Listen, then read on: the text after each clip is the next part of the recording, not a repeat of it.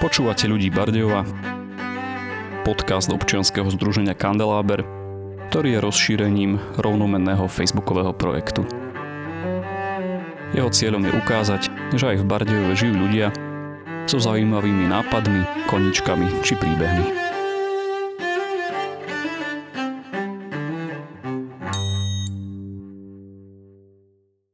24 autorov, 35 textov, traja editory. Týchto dňoch vychádza vo vydavateľstve Premedia kniha s názvom Epidémie v dejinách, na ktorej sa ako editor a autor podielal aj Rodax Bardejova. Čím prispel do tejto knihy, na akých ďalších projektoch pracuje a prečo je vôbec dôležité venovať sa histórii. Ja som Jakub, Mojou dnešnou spolumoderátorkou bude Alenka a na všetky tieto otázky sa budeme pýtať Olivera Zajaca. Oliver, vítaj v našom podcaste. Ďakujem, pozdravujem všetkých poslucháčov. Oliver, ty si z Bardejova, pracuješ v Historickom ústave Slovenskej akadémie vied. Čomu sa v tejto práci venuješ a ako je to možné, že Bardejovčan môže pracovať takto v Bratislave? A tak Bardejovčanov tam pracuje viac, ja nie som jediný. A čomu sa teda ja venujem? Tak najjednoduchšie, aby som nejak nemiatol poslucháčov, by som to vymedzil chronologicky. A to je to, čo mu e, slávny marxistický historik Eric Hobsbawm hovorí, že je to Age of Revolutions, vek revolúcií. To znamená, to je takéto obdobie, ktoré začína veľkou francúzskou revolúciou v roku 1789 a končí tými revolučnými rokmi, v Slovenčine ten krásny termín, že meru 8 roky, 1848-49. Takže táto prvá polovica 19. storočia je môjim hlavným a takým zaujímavým e, ihriskom v dejinách. A už potom tie parciálne témy, tak tie sú naozaj pestré a také širokospektrálne od fenoménu ako je migrácia, e, etablovanie diplomatických štruktúr v danom období až potom po také možno kultúrno-antropologické témy, ako je otázka rodiny. A čo je asi taký najobľúbenejší môj historický problém, tak je to otázka, ako ľudia v minulosti, konkrétne v tejto prvej polovici 19. storočia, konštruovali sociálne znalosti. To znamená, akým spôsobom oni vnímali svet, ako si ho oni vykladali. A teraz ani nemyslím tak úplne na to vedecké poznanie, ale skôr na to každodenné. To znamená, čo pre nich znamenal národ. Hovorí sa, že 19. storočie je storočím nacionalizmu, ale čo pre človeka v prvej polovici 19. storočia tento termín znamenal? Ako si oni predstavovali štát? Akú úlohu pre nich hrala viera napríklad v živote? A tieto podobné ďalšie aspekty, s ktorými sa my dennodenne stretávame a ani sa sami nezamýšľame nad tým, že vlastne o nich uvažujeme, tak takisto žili ľudia v prvej polovici 19. storočia. To je niečo, čo mňa fascinuje a čo ma teda baví skúmať. Pracuješ teda v Bratislave, ale zároveň si aj Bardevčan a vidíme ťa tu dosť často. Ako môžeš spájať túto prácu, že si takto vlastne ďaleko, zároveň blízko? Mm-hmm. Ono to vyplýva z povahy historikovej práce, že vlastne máme možno tú výhodu v porovnaní s prírodnými vecami, že nie sme nejak eh, viazaní na laboratórium a na nejaké prístroje. Práve naopak sme nutení cestovať, pretože ak človek chce skúmať dejiny, to sa prirodzene vyžaduje, aby navštevoval rôzne archívy, knižnice a iné pamäťové inštitúcie to znamená, že áno, ja pracujem v Bratislave, veľkú časť roka trávim doma v Bardejove, kde aj žijeme s manželkou a s rodinou, ale zároveň takmer každý mesiac alebo pravidelne niekoľkokrát do roka trávim istý čas niekde v zahraničí, či už je to v okolitých krajinách alebo aj ďalej v západnej Európe, kde sa venujem výskumu materiálov. Sedím teda v archíve, v knižnici a v iných inštitúciách a e, čítam staré rukopisy. Takže ono, tá práca historika je taká, že môže byť človek aj doma, niekde ďaleko od inštitúcie inštitúcie, v ktorej pracuje. A zároveň sa schádzame na historickom ústave napríklad pravidelne na porady. Či už k projektom, alebo k tomu, čo sa deje v Akadémii vied a podobne. Čiže tvoju prácu si vyslovene môžeme predstaviť, ako sedíš v knižnici, listuješ starými listinami a píšeš o tom články. Áno, v podstate to je jedna časť a potom e, vzhľadom na to, že ja sa venujem témam, ktoré sú skôr z dejín netýkajúcich sa dnešného Slovenska, tak v môjom prípade je to skôr rozdelené na také etapy, že zvyknem sedieť napríklad mesiac, e, poviem príklad v Paríži v archíve, to sa mi prihodilo minulý rok v jeseni a potom trávim 2-3 mesiace doma, spracovám tie materiály, ktoré už dnes sa dajú napríklad nafotiť a či čítam a popri tom píšem. Ako som hovoril teda na úvod, v týchto dňoch vychádza kniha Epidémie v dejinách. Ako si sa dostal k tejto téme a akým spôsobom si vlastne prispel do tejto knihy?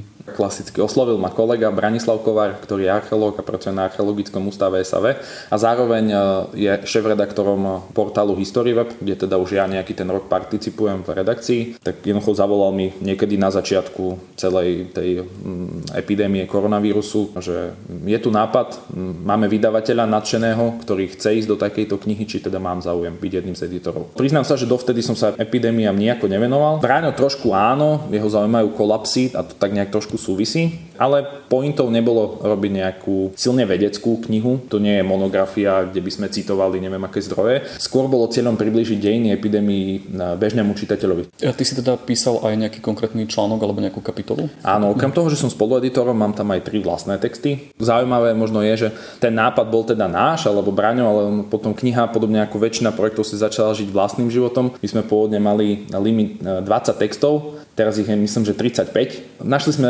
úžasnú odozvu medzi slovenskými historikmi, archeológmi a religionistami, lebo ten repertoár autorov je tam naozaj široký a mnohí posielali texty sami, ešte aj naviac na to, čo sme sa s nimi dohodli, takže tá odozva bola super. Čiže to sú vyslovene slovenské autory všetko? S výnimkou dvoch, jednej mm-hmm. českej autorky a jednej arménskej a myslím, že arménskeho spravedlňujem sa aj vopred, ale ja som s ňou priamo nespolupracoval, no sú to, sú to slovenskí autori. Tak skúsim ja pár konkrétnych otázok, lebo pandémie sú veľmi aktuálna téma je veľmi zaujímavá. Tak uh, môžeš nám povedať, ako ďaleko siahajú pandémie v históriách ľudstva? Čo je najstaršia uh-huh. známa alebo historicky doložená pandémia? V podstate od staroveku je mapovanie takýchto epidémií možné a jednoduchšie v tom, že máme písomné pramene, takže o more v Aténach, o tom, ako epidémie vplyvala na rímsku ríšu, o tom vieme strašne veľa, ale vďaka súčasnej vede a najmä spolupráci archeológie s rôznymi biologickými odbormi, s výskumom právekej DNA a takýmito rôznymi prehmatmi, tak e, aj v knihe sa môžu čitatelia dočítať, že už v práveku, a teda v archeologických ostatkoch nachádzame stopy po epidémie tuberkulózy a rôznych iných e, chorôb, pričom mnohé z nich vlastne my dnes ani nevieme identifikovať, lebo aj tie vírusy mutovali takým spôsobom, že dnes už tento vírus teda prítomný nie je, ale kedysi v práveku zapričinil nejaký výrazne negatívny vplyv na spoločnosť. Takže v podstate už od práveku. A ktorá bola najsmrteľnejšia pandémia v histórii, ak sa to dá tak povedať? Samozrejme je ťažké nejak to vyjadriť číselne, vzhľadom na to, že aj z tých starších v podstate až, povedal by som, že až 20. storočie je mapované, takže vieme hovoriť o konkrétnych číslach, ktoré sú nejak rukolapne dokázateľné, ale vo všeobecnosti sa zvykne považovať morová nákaza, takzvaná čierna smrť, ktorá zasiahla s výnimkou Milána a Polského kráľovstva vlastne celú stredovekú Európu. Ona mala výrazné následky nielen čo sa týka počtu obetí, ale čo sa týka celého fungovania spoločnosti. De facto rozvratila inštitúcie. E, vlastne jedným z takých významných dôsledkov čiernej smrti bola napríklad reformácia čo sa nezvykne akože nejak veľmi dávať do súvisu, ale jednoducho je to tak protestantská reformácia, Luther, Calvin a celé to hnutie 16. storočia mal okrem iného svoj pôvod aj v Čiernej smrti, ktorá zmenila charakter katolíckej cirkvi. A o tom sa tiež čitatelia dočítajú v knihe, ak si ju kúpia. Mhm, ja predpokladám, že sa dočítajú aj o španielskej chrípke, mm-hmm. lebo o nej sa veľa hovorí v súvislosti s touto pandémiou koronavírusu. A hovorí sa o tom, že pri španielskej chrípke sa uplatňovali niektoré z podobných e, opatrení, ako uplatňujeme aj my dnes. Nie, že sa zatvorili školy, alebo aj sa zrušili kultúrne podujatia, nosili sa masky. E, je to tak, že sa využívali podobné zdroje ochrany v minulosti v tých pandémiách? Je to skutočne tak. Španielská chrípka a teda e, reakcia autory na španielskú chrípku sa v mnohom podobala dnešnej epidémii koronavírusu. S tou výnimkou, že tam ešte stále prebiehala prvá svetová vojna, respektíve sa blížila k svojmu koncu a to trošku stiažovalo aj, aj tie reakcie dobových elit, ale vlastne ľudstvo už od prvého stretu s epidémie sa snažilo nejak nájsť spôsob, ako, ak už nie liečbou, čo nebolo možné vlastne až do, do vzniku mikrobiológie, nebolo možné nejak účinne bojovať e, a liečiť, tak aspoň zabraniť šíreniu. Už v starozákonných textoch nájdeme zmienky o tom, že hebrejským vojakom bolo prikázané, aby sa po návrate z boja zbavili na všetkého svojho oblečenia a čohokoľvek, na čom by mohli priniesť nejakú chorobu. Takisto Takisto karanténu ako spôsob e, liečby nachádzame už v starých textoch. Aj islám napríklad v Koráne je vyslovene uvedené, že ak vypukne nejaké ohnisko ochorenia, tak e, je prikázané veriacím, aby neopúšťali to miesto, lebo prirodzená ľudská reakcia je, že ak niekde vypukne nejaká choroba, tak sa rozprchnúť. No a to je samozrejme automaticky veľký činiteľ pri šírení choroby. Ak sa nakazení ľudia, ktorí hoci aj nemajú v danej dobe príznaky, rozprchnú do ďalších miest, tak zo sebou roznášajú toto ochorenie. Takže napríklad Korán prikazoval veriacim, aby sa v prípade prepuknutia nákazy udržali na mieste. To bolo vždy či v čase cholery, či v čase čiernej smrti, jednoducho izolácia bola úplne klasickým a jednoduchým spôsobom. A potom samozrejme boli aj rôzne iné, menej úspešné e, pokusy liečiť, e, ale v podstate až do 20. storočia treba si uvedomiť, že tá spoločnosť trošku ináč nazerala na ochorenia a na choroby a na všetky problémy, ktoré ho postretávali. Nemala taký racionálny, a taký možno rigorózne vedecký pohľad skrz medicínsku optiku, ako máme my dnes. O mnoho väčšiu úlohu hrala v spoločnosti duchovno. To znamená, že mnohokrát sa považovali choroby za trest Boží a mnohí predstavitelia cirkevných aj svetských elít napríklad radili ani nebojovať proti ochoreniu. Jednoducho to je trest, ktorý musel prísť, my ho nejak znesieme, tí, ktorí si zaslúžia, tak tí akože na ňo padnú. Možno aj niektorí nevinní, ale tak hold, taký je svet. To znamená, človek 21. storočia musí stále vnímať, že ak sa díva na, na epidémie v 19. storočí a ďalej do dejín, tak ten pohľad na svet dobových ľudí bol odlišný ako ten náš. Spomenul si karanténu a mne sa v tej súvislosti vybavilo taká informácia, ktorú som čítala, že slovo karanténa pochádza z Talianska, že to nejako súvisí s, s loďami, ktoré uh-huh. prichádzali z nejakých infikovaných oblastí a potom uh, boli držané v karanténe. Je to tak? Vieš nám k tomu niečo viac povedať? Áno, to je vlastne z Carantino Giorni, čo znamená to je 40 dní. Uh, neviem, či som to povedal úplne správne po taliansky, ale, ale takto to je. Vlastne aj vo francúzštine, celkovo v románskych jazykoch dodnes je karanté nejakým, v nejakých rôznych obmenách uh, slovkom 40. Ak sa nemýlim, tak to bolo v Benátkach. Vznikol tento koncept, že ak prišla nejaká cudzia loď, tak áno, 40 dní musela kotviť v istej vzdialenosti od prístavu a ak neprepukla žiadna choroba, žiadne ochorenie v posadke, tak vtedy bola posadka vpustená do mesta. To opäť mm, vyplynulo zo skúsenosti, že musel sa stať predtým, že púšťali lode len tak, ako prišli a zistili, že teda sú šíriteľmi ochorení, takže od istého času stredovekých alebo renesančných benátok sa začalo využívať e, takéto opatrenie. A ono fungovalo aj ďalej v dejinách, napríklad počas epidémie cholery v 19. storočí, aj v Habsburskej monarchii, ktorej sme boli súčasťou aj my.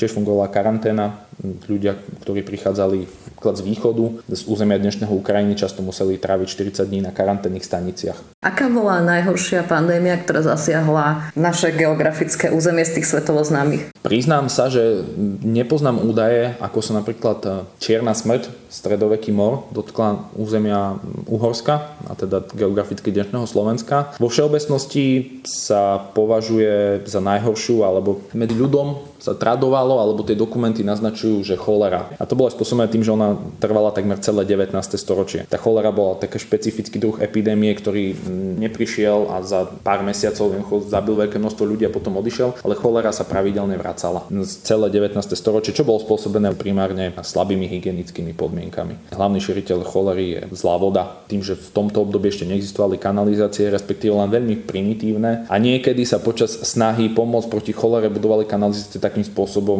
že ešte jej pomohli, tak naozaj mnohokrát tomu dochádzalo. A to nie je len problém Uhorska, tento spôsob, že teda budovaním kanalizácie paradoxne pomôžeme šíreniu cholery, to napríklad zažil viktoriánsky Londýn, ktorý sa považuje za jednu z prvých metropol svetových, za taký diamant britského impéria. Pri britskom impériu, teda nielen britskom, mi napadá ešte jedna otázka, či Európanom sa podarilo dobiť Ameriku tým, že tam dovliekli rôzne choroby z nášho sveta, alebo či to je príliš zjednodušené tvrdenie?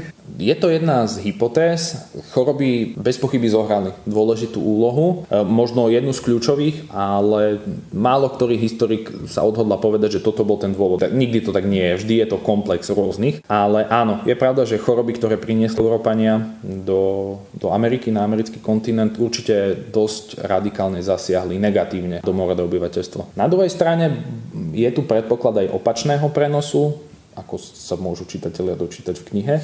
Napríklad o syfilise sa uvažuje, že ten doniesli Európania práve z amerických kolónií späť na starý kontinent. A aktuálny koronavírus sa e, preniesol na ľudí z nejakého zvieracieho nositeľa, mm-hmm. či už cez medzičlánky alebo priamo. Bolo to aj pri starších pandémiách tak, že často bol zdrojom nákazy zviera buď priamo alebo nejako mm-hmm. prenesenie?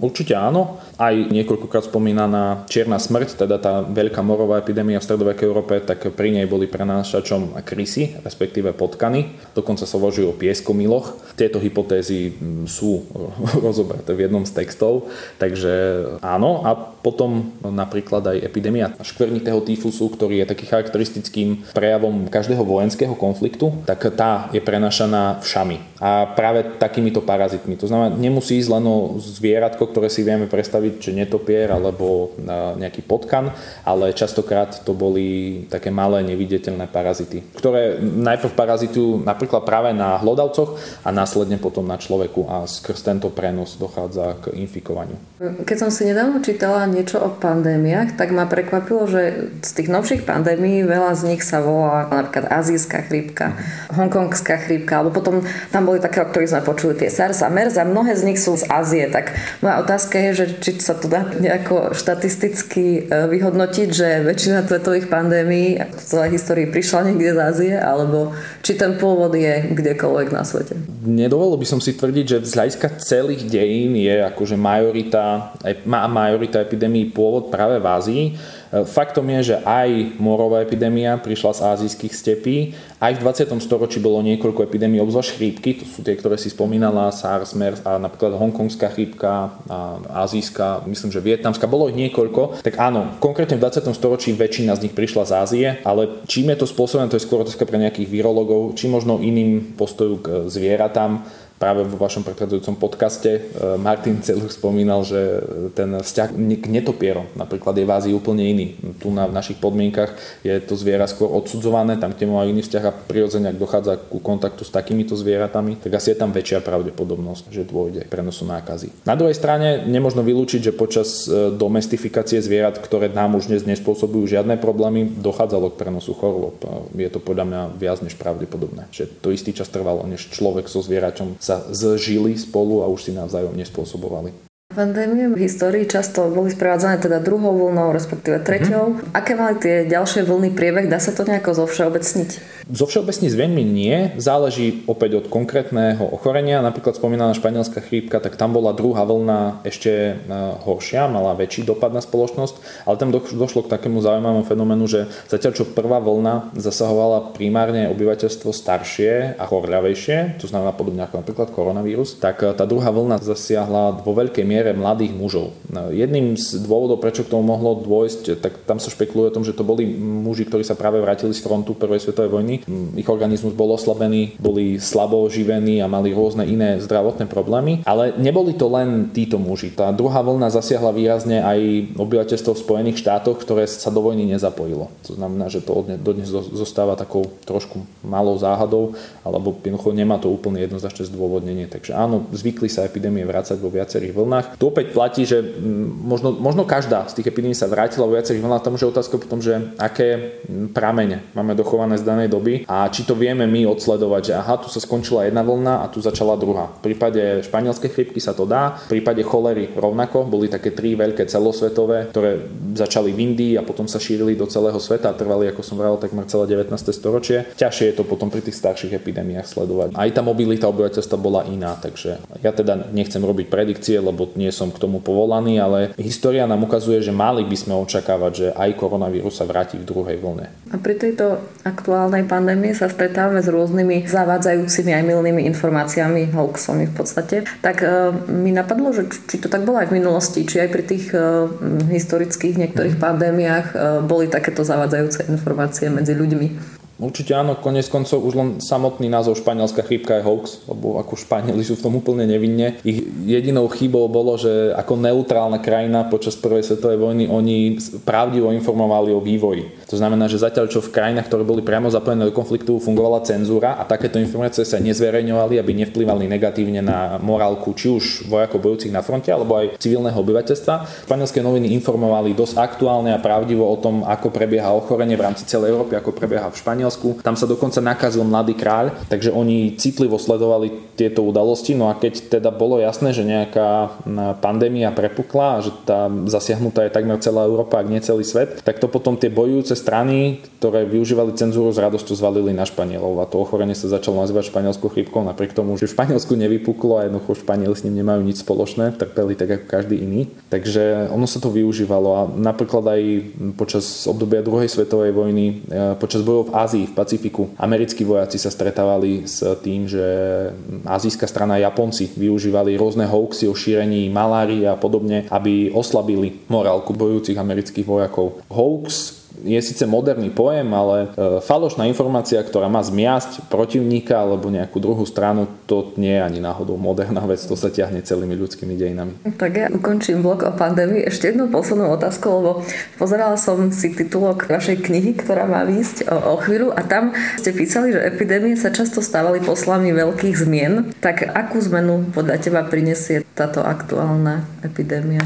Ja sa priznám, že som mal takú nádej, že zvýši váhu vedy v, v našej spoločnosti, že si začneme viac vážiť e, prácu vedcov a začneme si viac vážiť prácu tých, ktorí možno na prvý pohľad robia neviditeľnú prácu, ale v skutočnosti má na, na našu spoločnosť obrovský dopad. A tak som chvíľu akože žil v tejto svojej bubline Pomohol mi k tomu aj prieskum o tom, že Slovenská akadémia vied bola považovaná za najdôveryhodnejšiu slovenskú inštitúciu aktuálne. Potom však teda bolo znamené, že sa jej bude krátiť rozpočet, takže akože moja bublina spľasla a očakávam, že dôjde k nejakej zmene v rámci spoločnosti, ale priznám sa, že, že neviem, aká bude to, je ťažko prorokovať, takže uvidíme. Ale áno, je to tak, že po každej väčšej pandémii nasledovali nejaké spoločenské zmeny. Jeden môj kolega z Pirenejského poloostrova mi v čase, keď u nich na najviac e, zúrila táto súčasná pandémia, napísal e-mail a dal tam také pekné PS, ja ho všade opakujem, keď teraz sa bavím o tejto pandémii, kde on písal, že, že vlastne čierna smrť zasiahla Európu výrazne negatívne, ale pár rokov po nej prišla renesancia, tak si želajme, aby to aj teraz bolo tak, tak ja to všade opakujem, teda tak ako mi to Pedro podal v tom maili, že verím, že príde nejaká renesancia aj k nám.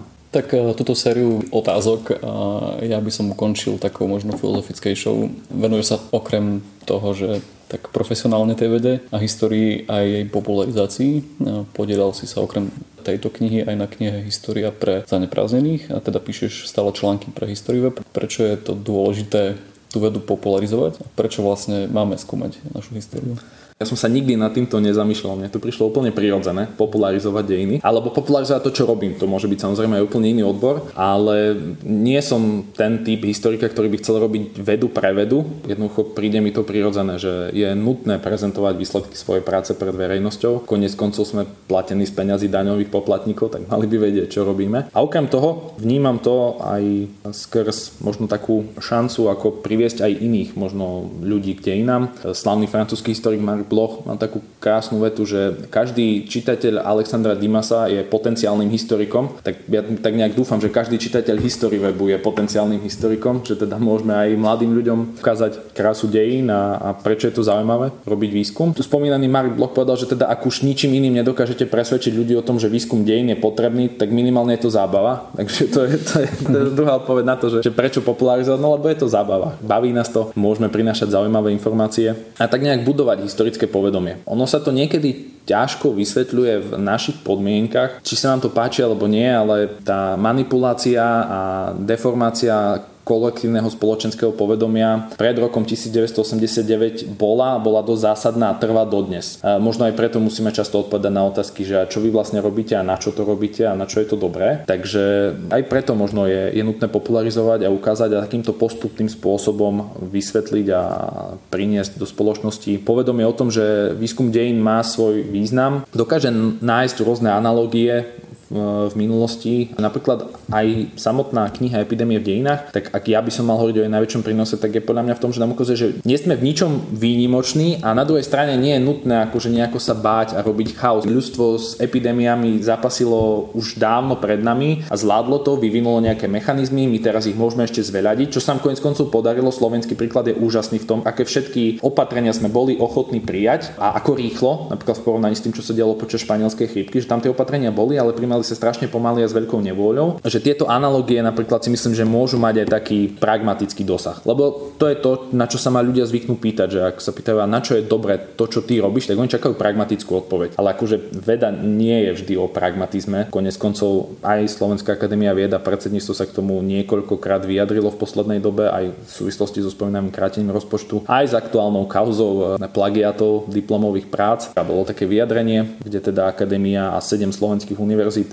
vydalo stanovisko k tomuto plagiatu a tam bola taká pekná veta, že, že jediné, čo my môžeme ako vedecká komunita spraviť proti zabraneniu ako plagiatorstva, je to, že budeme postupne krok po kroku budovať povedomie v spoločnosti o tom, že podvádzať sa nemá. A ja som osobne presvedčený, že to je úloha každého odboru a tých spoločensko-vedných a humanitných zvlášť. Že my nemôžeme očakávať, že teraz sa zrazu niečo zlomí a všetci budú uznávať, že má zmysel venovať sa výskumu dejín, má zmysel skúmať to, ako ľudia napríklad vnímali svet a čo si o ňom mysleli, ako konštruovali realitu, že má zmysel zamýšľať sa nad tým, že čo to vlastne je národ, že teda či sme my Slováci od narodenia, alebo sa Slovakmi stávame, alebo proste či môže mať Francúz e, tmavú farbu pleti, Takže aj preto popularizácia takýmto spôsobom prichádzať k ľuďom, ktorí sú lajci, lajci v tom slova zmysle, že nie sú vedcami, nie sú historikmi a ukazovať im, akým spôsobom sa posúva historická veda a popri tom ich zabaviť. No, to je podľa mňa dôležité, konec koncov History Web je aj pre nás zábavou. Ani jedna z nás to nerobí kvôli nejakému materiálnemu prospechu, robíme to preto, lebo nás to baví. Konec koncov aj História pre zaneprazných je toho ukážkou. Ten titul je vďaka Bohu úspešný, ja sa tomu teším. On je iný ako epidémie, lebo epidémie sú napísané z veľkých veľkej časti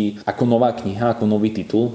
Pár článkov, asi 5 si mohli ľudia prečítať na, na portáli HistoryWeb. História pre zaneprázdnených je skôr výber toho najlepšieho. A tým teda, že je, je úspešný ten titul a že HistoryWeb je úspešný, tak ja verím, že to má zmysel a teda, že, že to ľudí zaujíma. Nielen tie príbehy, ale aj tá, tá vedeckejšia časť, lebo aj také články sa tam dajú nájsť. Toto bol Oliver Zajac. Oliver, ďakujeme ti za návštevu. Ja ďakujem za pozvanie. Toto bol podcast občianskeho združenia Kandeláber. Viac o nás nájdete na www.kandelaber.sk.